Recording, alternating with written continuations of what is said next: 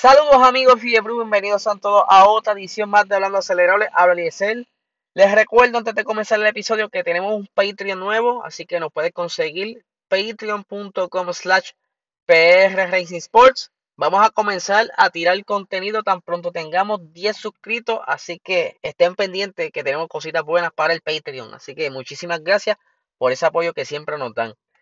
Pero arrancamos ahora sí con el episodio. Ya hoy es jueves y estamos ya a ley de de que comience a salir todas las noticias, lo que son las conferencias de prensa, porque ya comienza oficialmente el fin de semana de carrera en el circuito de Interlago allá en Brasil, donde se espera que Red Bull tenga eh, bastante fuerza en ese circuito, pero eso vamos a estar hablando más adelante sobre la, lo que es Red Bull como tal. Ahora quiero hablarle sobre una situación que ha estado sucediendo en las diferentes carreras durante este año. No sé si ustedes se recuerdan, pero últimamente han estado utilizando lo que le llaman en inglés el sausage, curve o eh, la banana. Es como si fuese un muertito que están poniendo en los límites de pista.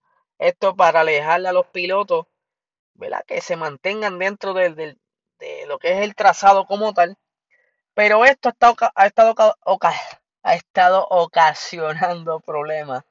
Y lo vimos tan reciente como el Gran Premio de Monza, donde Max y Lewis Hamilton se estaba peleando la posición y eh, Max al estar intentando hacer espacio en ese chicane se topó con este curve, este banana, este sausage curve como le dicen en inglés y hizo que el monoplaza pues se levantara y él cayendo encima de Lewis Hamilton, pero no tan solo eso, eh, más reciente aún, en el Gran Premio de Austin, eh, en Cota, pues, hubieron dos pilotos que salieron heridos. Y a lo que voy es que Sebastian Vettel y George Russell son los, los directores, ¿verdad? de lo que es el grupo de eh, pilotos.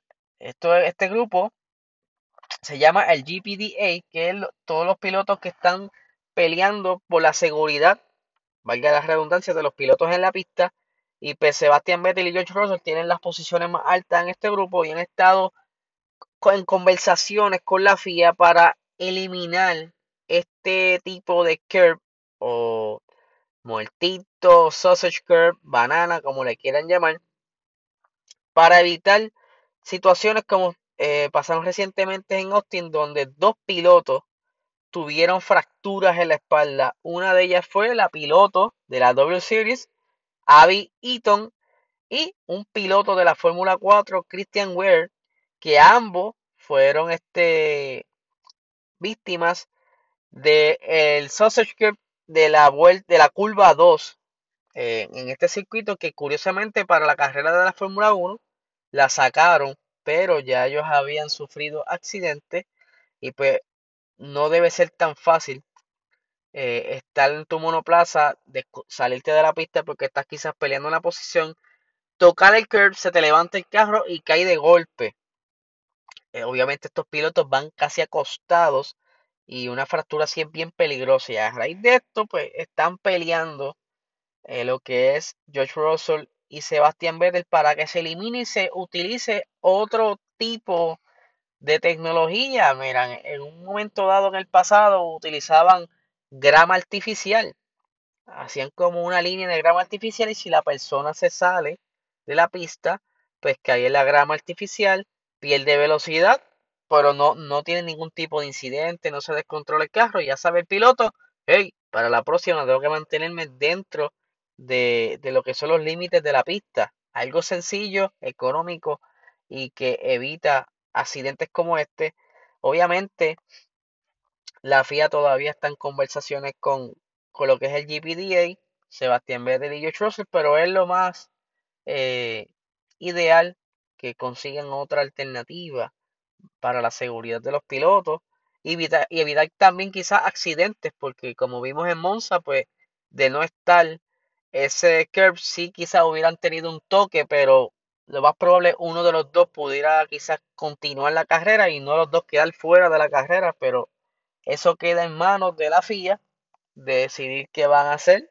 Obviamente siguen estos muchachos metiendo presión, pero tienen que hacer algo. Ya son dos pilotos este, de golpe que se, se afecta la espalda y menos mal que, que como está la tecnología hoy día y todas esas cosas, pues no, no es algo quizá este, desastroso. Se van a recuperar, no como ellos quisieran, pero lo más probable estén fuera varias carreras o, o una temporada, varios meses, dependiendo de su recuperación, que no es lo que los pilotos buscan. Ellos buscan la manera de correr lo más seguro posible. Así que vamos a ver qué decide la FIA, qué van a hacer con este sausage curve que están utilizando, que lo que está haciendo más problemas que, que beneficios. Así que vamos a ver qué pasa. Por otra parte, ustedes saben muy bien que George Russell se estuvo hablando en estos días, ¿verdad? Siguiendo la línea de George, estuvo comentando de que hubiera quizá la posibilidad de que suban a George Russell antes de tiempo al monoplaza de Valtteri Bota. Si no estuviste eh, en el live de anoche en Box Talk, estuvimos hablando sobre esto.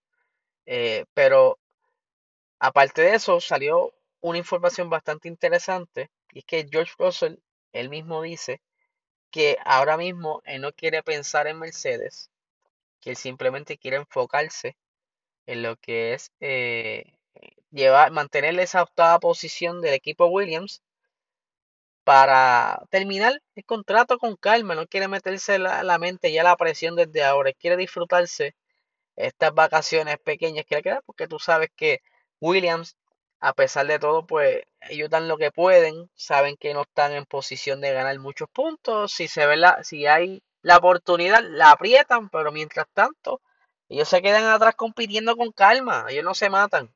Por eso es que quizás George Russell lo quiere coger con calma, no quiere pensar más allá de lo que es el contrato que comienza en enero.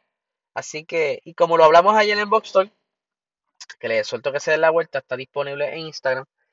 Eh, es algo como que ilógico que más allá de los contratos, tú bajes a Valtteri Bota se quede fuera, porque dudo mucho que vayas a sacar a Kimi ahora o a Antonio Giovinazzi y simplemente por tú subir a George Russell a experimentar, porque si en un momento dado él corrió allá en Bahrein, en el monoplaza de Lewis Hamilton, pero él lo prepararon una semana antes, eh, el carro es totalmente distinto a lo que fue esa vez, así que es algo como que muy fantasioso para los fanáticos de George Russell, así que no va a ser así, el mismo George Russell lo dice. Y para ir finalizando, aquí hay un tema, ¿verdad? Que yo he estado mucho tiempo diciendo que Aston Martin quiere, tiene esa ambición de por lo menos comenzar a ganar carrera y quizás más adelante en el futuro eh, estar compitiendo por el campeonato.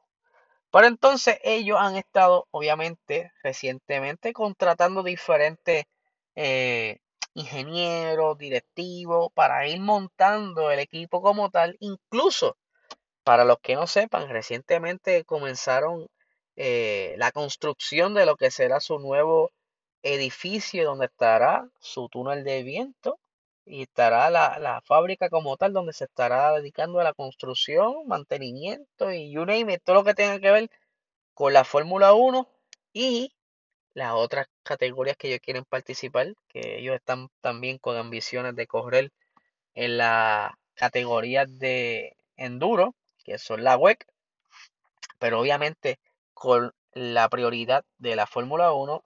Y para los que no saben, no hace mucho, ahora en junio, ellos anunciaron, Aston Martin me refiero, eh, la, que van a contratar a Dan Fallows, que él es ahora mismo uno de los eh, grandes en el área de aerodinámica, que él es ahora mismo el jefe de la aerodinámica, ah, perdón, jefe de aerodinámica de Red Bull, pero su contrato se supone que comenzara en el 2023 pero ahora mismo, dado las necesidades y cómo Red Bull está yendo también con la aerodinámica, Aston Martin está haciendo está pulsando, está conversando con, con Red Bull para que entonces ese contrato se adelante ahora en enero, en el 2022, para así comenzar desde ahora, adelantar los planes.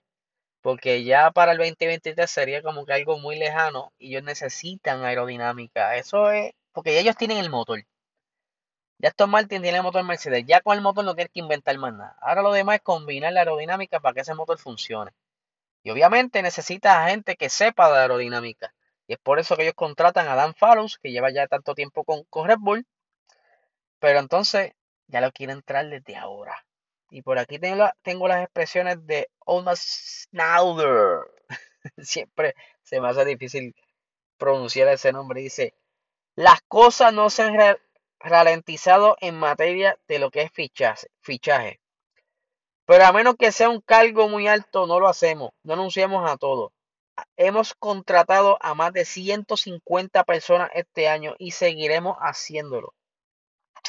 Si queremos ganar un mundial en cuatro años, se necesitan los recursos humanos, infraestructura, fábrica y túnel de viento como, como el de los mejores equipos. Y estamos en ese camino para lograrlo.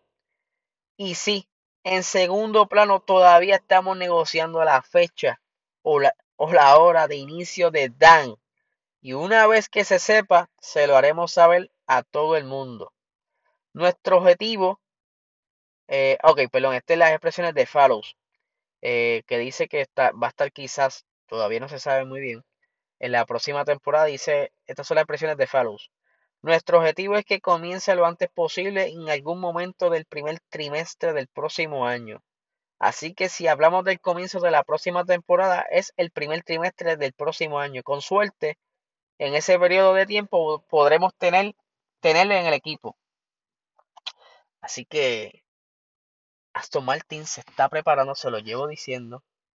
Este señor, lo que es Lawrence Stroll, él es bien ambicioso, logró conseguir su equipo de Fórmula 1, logró tener una posición importante en Aston Martin eh, y lo que le resta ahora es empezar a ganar carrera y ganar campeonato, porque eso es lo que él quiere. Y yo lo veo bastante posible porque él tiene quizá las conexiones, el dinero, las influencias, todo lo necesario. Y cuidado que no estamos hablando de posibles movimientos grandes, porque ustedes saben muy bien que Toto Wolf es muy buen amigo de él. Así que ustedes se imaginan que Toto Wolf abandone Mercedes para irse con Aston Martin. Ahí las cosas pueden cambiar. Son cositas que pudieran pasar, así que los dejo con ese pensamiento. Eh, que tengan un excelente fin de semana. Recuerden, tenemos Box Talk. Eh, ya disponible el episodio de ayer. Tenemos el Patreon para que pasen por allí y se suscriban, ¿verdad? Los que estén interesados a ese contenido exclusivo extra que estaremos preparando. Y nada, gente, que la pasen bien. Lindo día.